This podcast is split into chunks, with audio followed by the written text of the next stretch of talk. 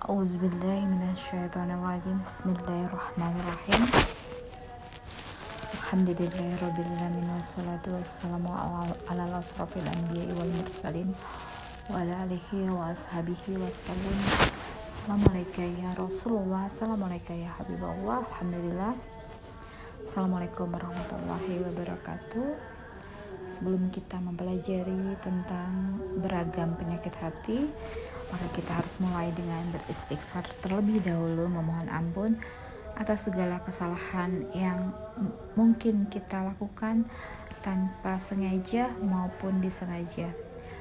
Astagfirullahalazim Alazi la ilaha illallah al hayyul qayyum wa atubu ilaih Astagfirullahalazim Alazi la ilaha illallah al hayyul qayyum wa atubu ilaih Astagfirullahalazim Alazi la ilaha illallah al wa atubu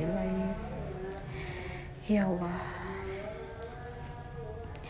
Ampunilah hambamu ini ya Allah atas segala apa yang hamba tak sadari hamba memperturutkan hawa nafsu ya berpikir tanpa disertai dengan mengembalikan segala sesuatunya kepadamu ya Allah.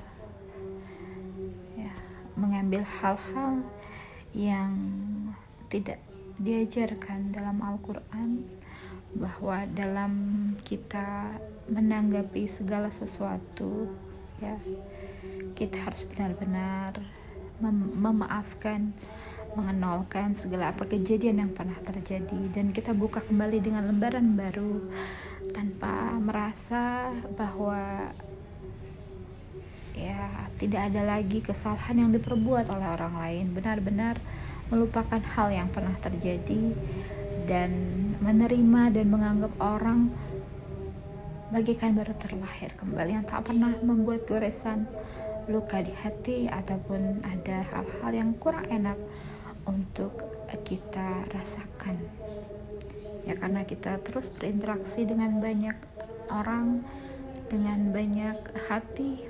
Untuk itu setiap hari kita mengenalkan jangan pernah kita mengingat-ingat apa pun ya. Hal-hal yang menggores hati membuat kita akan kesulitan dalam mempelajari Al-Quran.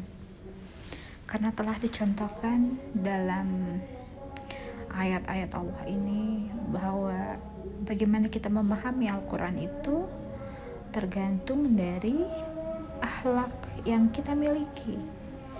Apabila kita terus mengasah diri untuk berakhlak sesuai dengan akhlaknya Nabi ya selalu memaafkan selalu memahami selalu berdasarkan atas perintah ilahi ya maka semuanya akan tergambar lebih indah lagi untuk bisa kita dengarkan tentang ayat-ayat yang Allah ini sangat menarik sekali di ayat ke-84, 85 dan 86. Ya, bagaimana orang yang menjual kehidupan akhiratnya untuk kehidupan dunianya.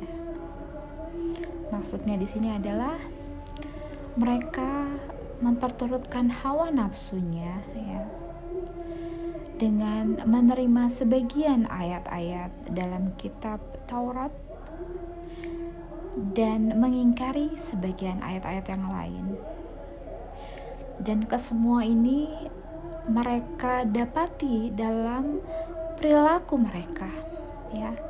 Mereka membunuh saudara mereka sendiri sama dengan membunuh mereka sendiri, membunuh diri mereka sendiri dan mengusir sebangsa mereka ya sama dengan hal mereka mengusir diri mereka sendiri. Inilah yang dilakukan oleh kaum Bani Israel ya, yang mereka dapatkan dalam dua hal yang sama-sama mencerminkan ya. Mengingkari sebagian dan menerima sebagian. Dan itu menjadi sebuah perilaku ya yang mereka tampakkan dalam kehidupan mereka sehari-hari dengan mereka mengusir ya saudara mereka sendiri yang bermusuhan dengan mereka dan mereka membunuh saudara sebangsa mereka sendiri. Jadi inilah yang bisa kita pelajari bahwa tentang korelasi antara ayat Allah ya sami'na wa ata'na dengan kehidupan sesungguhnya di dalam kehidupan realita kita melakukan hal yang sama dengan kita beriman meyakini sebagian dan mengingkari sebagian.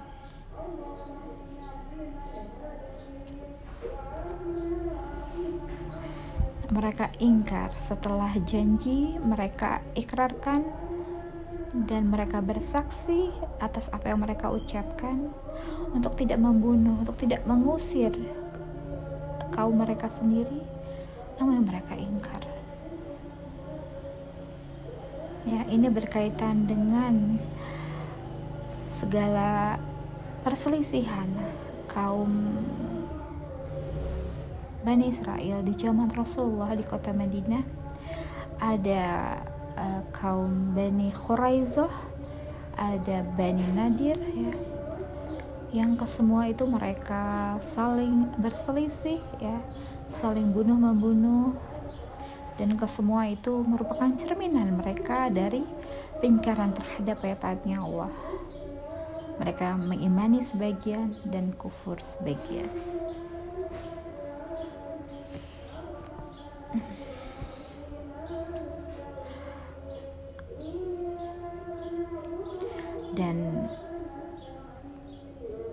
replika atau refleksi ya dari hal ini.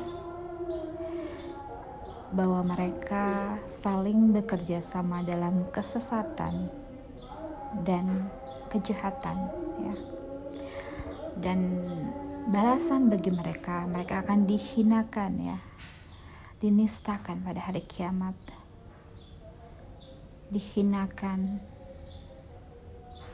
atas apa yang mereka lakukan tersebut dan akan Allah berikan ajab yang sangatlah pedih. Dan Allah tak akan pernah melepaskan pandangannya terhadap mereka atas segala apa yang mereka lakukan. Inilah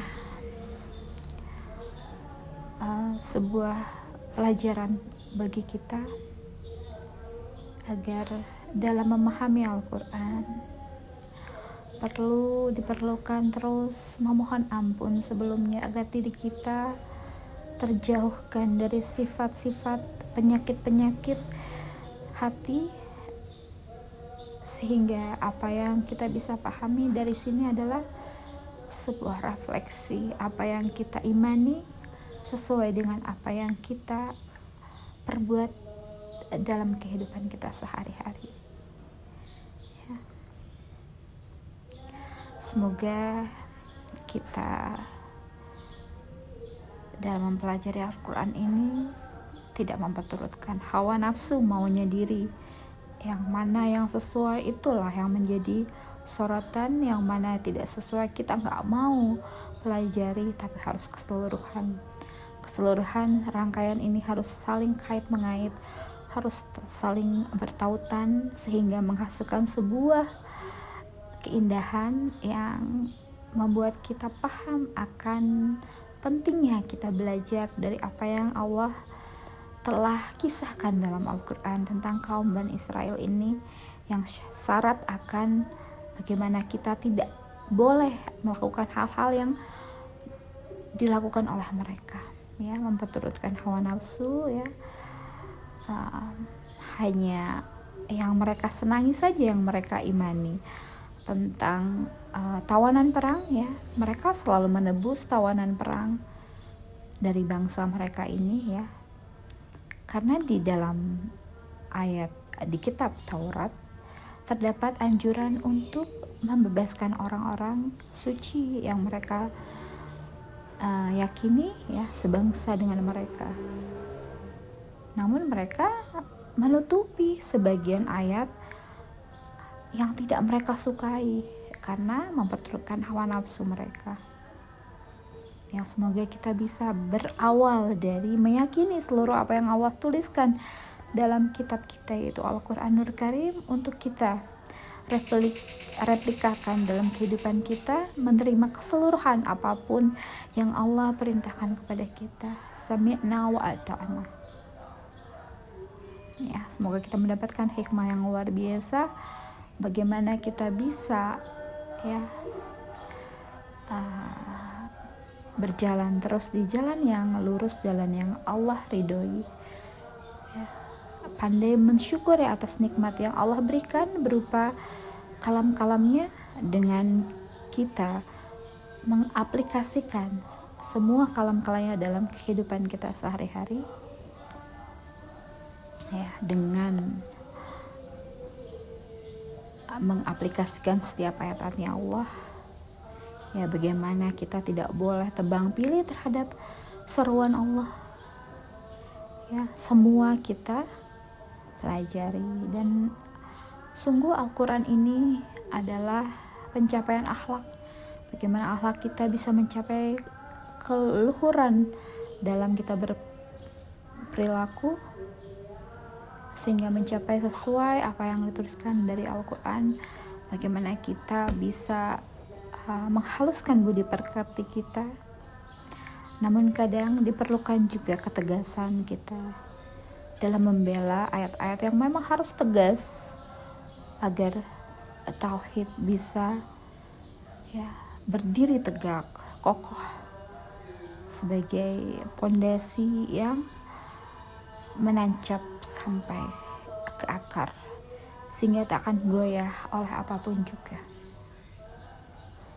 Ya terus membeningkan hati terus membersihkan penyakit-penyakit hati dan mengikuti apa yang telah uh, menjadi tuntunan kita yaitu bagaimana kita beribadah jasmani dengan mengikuti tahapan-tahapan yang telah dilakukan. Tidak ada yang memberatkan dalam perintah Allah ya, semua tergantung daripada hati.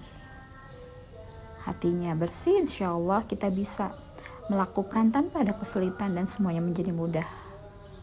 Apa pun itu perintahnya, karena semua perintah Allah adalah kasih sayang Allah terhadap kita agar kita selamat sampai tujuan. Alhamdulillah Rabbil Alamin. Subhana rabbika rabbi izzati amma yasifun. Wassalamun ala mursalin walhamdulillahi rabbil alamin. Wabillahi taufiq wal hidayah. Assalamualaikum warahmatullahi wabarakatuh.